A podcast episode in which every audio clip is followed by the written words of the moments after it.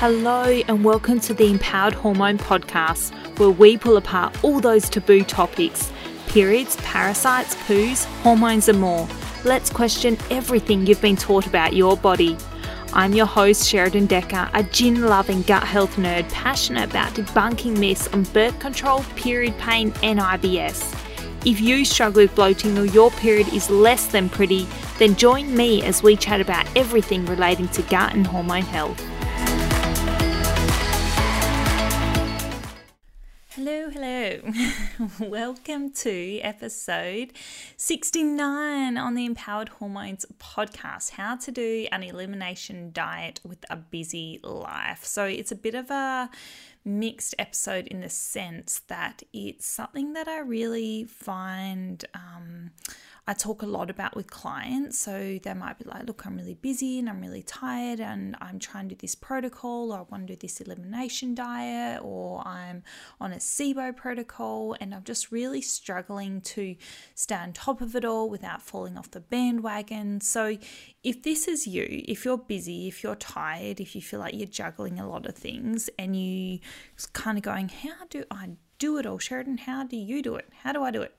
This episode is for you. So how do we find the meal, the headspace, sorry, to meal prep, uh, to follow a bacteria eradication, wow, my words, eradication protocol, and remove trigger foods. So this week, I just want to talk through some of those things and some practical ways to make changes without the overwhelm of a total lifestyle overhaul. So when you have irritable bowel syndrome or I B S, or, you know, we know that I don't love that term, um, but basically when you have gut issues, eating can often trigger you, okay? So it presents a lot of challenges. Um, it's really helpful to know what foods do trigger you, so what things make your symptoms worse. And for me, I found that really helpful when I was going through my gut healing stuff, to know that legumes, garlic, onions, gluten, some of those big food groups uh, were quite triggering for me. And when I knew that, then even though I knew it wasn't a long-term approach, I could avoid them, which would just help me stay on top of my symptoms and mean I wasn't bloated or constipated or in pain. Because yes, you know, um, Uh, avoiding foods isn't a great long-term approach and all that jazz, but if you want to go socialize, if you want to go do things, if you want to exercise and you're constantly struggling with symptoms, then it actually is a really good approach to avoid these foods, because at least you can live your life. So sometimes we get triggered by certain food. So say I went out for dinner on the weekend um, and as soon as eating, I said, yep, this is gluten-free bread, the meal's gluten-free. As soon as I had a mouthful, I started to feel like my stomach felt a bit weird.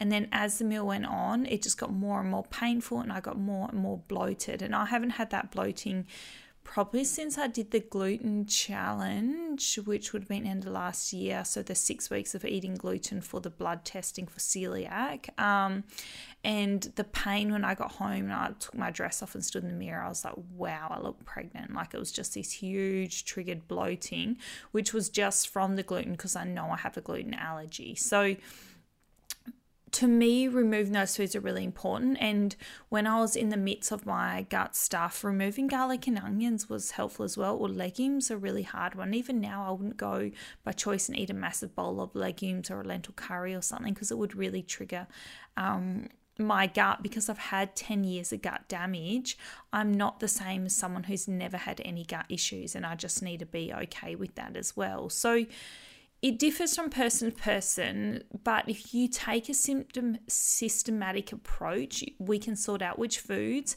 have effect on your symptoms. And that's where something like the low FODMAP diet plays a really big role. So in the Gut Health Solution, we do go through this removal and these healing stages together. So that's in my six-week course, um, which I'm about to launch live again, which will be fun.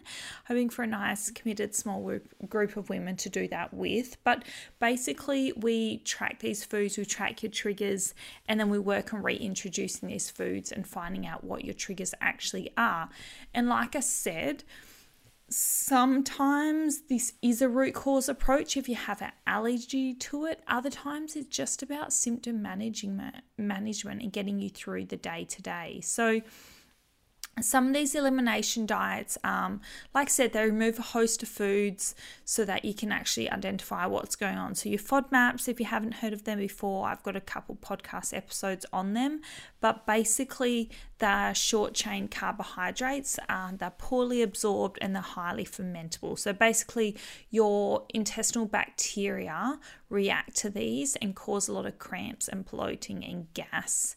Um, they are found in a lot of fruit, foods, uh, some of these including your uh, garlic, your onions, your beans, your wheat, your stone fruits like your peaches um, can be some of your really, really big triggers. Even lactose for some people is a massive trigger as well. So the other aspect is if someone's going, if someone's got SIBO, like a small intestinal bacterial overgrowth, there are a couple phases that we go through, phase one diet and then phase two diet to um, modify your, I guess, your eating situation and then to reintroduce the foods back in later. So my first suggestion when someone starts either a low FODMAP diet or a restrictive diet or a SIBO diet is meal prepping. So what simple meals, what bulk cooking can you do that's going to make the next couple of days easier? What things can you make on repeat? So for example, for me, what do I do every week? And be mindful, I'm not in a low FODMAP phase at all. I eat a very vast range of foods, but I every week I boil a heap of rice, I steam or boil some potatoes, I roast a few veggies, um, and I, I cook up a whole heap of mince, okay? So I've got a few staples sitting there in the fridge, so I never open the fridge door and go, oh, there's no food in here. Or I have a couple tins of tuna or oysters sitting in there that I know, even if it's a simple meal of fruit, tuna and rice, or fruit, oysters and rice, or fruit, oysters and steamed veggies, they are there. I always make sure my freezer has some greens in it so I can grab some greens out. I can um, mash up some tuna with a little bit of, even if it's a little bit of yogurt and Dijon, Dijon mayonnaise, um, mustard, sorry, to give it a little bit of flavor and just keeping it simple, okay? So pick a few things that are really simple, easy things to do. Make sure there's hard cheeses like parmesan. Make sure there's a bit of fruit that you know you can tolerate. Have a little bit of dip in there of one that you can tolerate. So a gluten, dairy-free one, or a hummus where you can have a small amount knowing your gut's okay with it. Have a bit of yogurt. Have jerky in the cupboard. Um, have some nuts, some seeds, some dark chocolate. Make sure you have them on hand. Make a list of ten almost non-perishable things. Have eggs in there. Boil up some eggs. So things that are simple that you can grab and just eat and go. So again, in the Gut Health Solution, the six-week course, we do go through these changes together, and there are new recipes that help you make those changes. So that might be really helpful for you if you're ready to commit to that. So that kicks off in June. The other thing that a lot of people struggle with is their supplements and getting into a habit stacking routine with them. So habit stacking is when we pile another habit on top of a habit we already have. For example, um, when I go to bed at night, I read my book. Now, that's a pretty standard habit for me. If I wanted to journal or meditate as well, I would do that after or before reading my book. I'm automatically going to read my book. Then I also meditate for thirty seconds or a minute or whatever.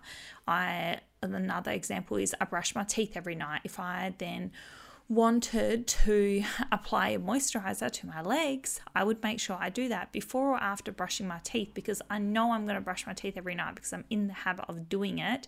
If I stack another habit next to that habit, I'm more likely to stick to it. So in the morning, I eat breakfast every day. When I have breakfast, I take my supplements. They sit right there in the cupboard. I see them all. I can't forget them, and I know what I'm taking. Sometimes I'll write on the containers A M or P M or the amount, so I just get a marker. Um, if it's a more complex protocol, like if you've got some real severe bacterial overgrowth, I suggest using the packing slip sent to you by the supplement company that actually has all the amounts and types of supplements on it, and stick that on your fridge or stick it in your container wall so that you can use that, okay? I used to write it out by hand and be like, cool, um, breakfast I take this, lunch I take this, dinner I take this. In between, when I'm taking my binders, like my activated charcoal, this is when I take it, or set reminders on my phone, or take it with me to work, because to heal properly, you do actually do need to do all those things. It's really hard to get the same results if you're only compliant half the time. So set a routine. Set reminders if you need them. Put them in spots you can see them. It's like if you want to drink a glass of water every morning and keep forgetting, put a glass in the fridge. So as soon as you open the fridge door in the morning to grab your milk or whatever it is out of there, you see the glass of water and you drink it. It's making these habits really obvious to yourself. The other thing is planning around events. So a lot of people freak out when they're in a bacterial or FODMAP or um, elimination diet going, but I've got this wedding and I've got this event and what am I going to do? And it's going to throw all my hard work out the window, and your stress radar goes through the roof. If it is stressing you out, it is not healthy, okay? So I always say eighty twenty rule. Yes, it's not beneficial to go out and drink every night when you're in the middle of this protocol, because that's a lot of extra work for your body. But if you have an event, one, think about, okay, well, yeah, you can go eat those foods, but you may end up symptomatic. Are you okay with being bloated, sore, constipated, having diarrhea? That's your first question. Am I okay with that? If you're okay with that, then cool. Eat whatever you want to eat on that night. If you're like, well, I'm not really, I don't actually want to get sick, then okay, work around it. See what options there are. Take your digestive enzymes. Take your magnesium to help your bowel move things through. Take your probiotics before and after. Make sure you're doing the things to manage your food intake. If you really flare up from high FODMAP foods, see if there's an option to not have to not eat those foods so that you're not sick for the next couple of days. So that's more the question is, no, one night out is not going to wreck all your hard work, but it may make you sick. Are you okay with being sick? The other thing you really need to be doing is tracking your progress and goal setting. So there's a couple of different ways to track your progress. You can do that um, in the Monash University app as you track your symptoms and you use that for your food tracking. You can track it on Chronometer or MyFitnessPal, but you can't really track progress because you're not actively noting down bowel movements, Um, period changes, mood swings, all that kind of stuff. So I always recommend Monash University app and a period tracker app like Kindara. I just personalize Kindara, put my favorite symptoms in there, and then just note down how or what I'm changing um, uh, in each cycle. The yeah, Chronometer, MyFitnessPal, great for macros, but if you're sort of in that healing stage of an elimination diet, I would definitely use something that's a little bit more specific to your healing goals at the time, because you need these goals, you need your outcomes, and you need to know your why. Why are you doing what you're doing? Is it for weight? Is it for health? Is it for your hormones? Is it for your mood? Is it for your skin? Find your big why, then break it into little whys. And I always do this with clients. I go, okay, for the next four weeks, we're bacteria focused. For the next four, we're yeast focused. These things change. These things take time, but you need these small goals. For this week, you need to focus on five different veggies, taking your supplements regularly, and walking three times a week. So set those small goals for yourself. Write them on your calendar. Write them in your phone. I don't care where you put them. Note them down so that you stick to them. Um, you want to be able to track things like your bowel movement changes rather than specifically your weight changes. If there is weight changes, you need to also be mindful that a kilo is not a huge shift, okay? So track it over, like a kilo over a day or two is nothing to be concerned about. Think about it over a week. If you're going to track weight, do it every day and then get an average at the end of the week, and then compare it to the average at the end of the next week and the next week and the next week. So do that for a month and then tell me what's changed. Don't do it from day to day, and don't even do it from week to week, because you're going to fluctuate around your cycle as well. So you need an average. The best indicator really is um, body weight measurements. That's probably the, uh, sorry, body body weight measurements, measurements with a, um, sorry, my brain's totally gone today. Um, body measurements, that's the one, circumference, you know what I mean. Uh, so that's a really good way of doing it. Or if you can get onto a body scanning app or something that's going to tell you muscle and fat, being in mind that they're not always one hundred percent accurate, but that's going to give you a better indicator. But again, if your bowel movements are all over the place, your weight's going to be all over the place because you might be constipated, so you'll be a bit heavier, and then you have diarrhea for a couple of days, so you're going to be a bit um, looser. So it's really not a good indicator when you're in that healing stage. And then lastly, really support. Who is your support network? Who is helping you through this? Who's cheering you on? Who's doing it with you? Who can you bounce ideas off? So when I work with women one-on-one in the Root Cause program, so not the Gut Health Solution, but my one-on-one clients, they have a community of a Facebook group where they can ask SIBO recipes, questions, ideas and things, but then they also have direct one-on-one access to me. So when they have a massive symptom flare up. So there is that, that double layer of support there. So they know at any point in time they can reach out and they can ask me or they can ask their community. Now, this is a newish thing, but I found it so important because you need to know that there's support there. Also, because for a practitioner to follow up with every single client every couple days is a massive, massive admin task, and it's just not viable. So knowing that the doorway is always open makes it a lot easier to be there for your clients. Um, in the Gut Health Solution, the six weeks course, you get so much support. So you get an amazing community where everyone's going through all the steps and changes together, which is super fun as well. Um, and you get the weekly calls and check-in. So make sure you join the Gut Health Solution Facebook group um, and stay in up to date there, or on the email list of making sure you're on the pre-sale list so that you get a sneaky discount when that is launched in June as well, because that should be super fun. So it is self-paced, that you can just join at any time and do it. But if you join up um, for the June round, that will be super exciting. Also, husband, friend, someone else with gut issues are their friends, family members who can also support you in this journey as well. So make sure if you are doing it, I know it's hard um, with family members sometimes if they don't want to change their diet, but something like a low FODMAP diet is pretty easy to incorporate a range of foods that most people are going to eat because it's actually a very diverse diet. It's just excluding a few trigger foods and looking at the amount. So it's quite easy to modify for a family as well. So have a chat with the people that you live with and go, hey, this is what I'm doing.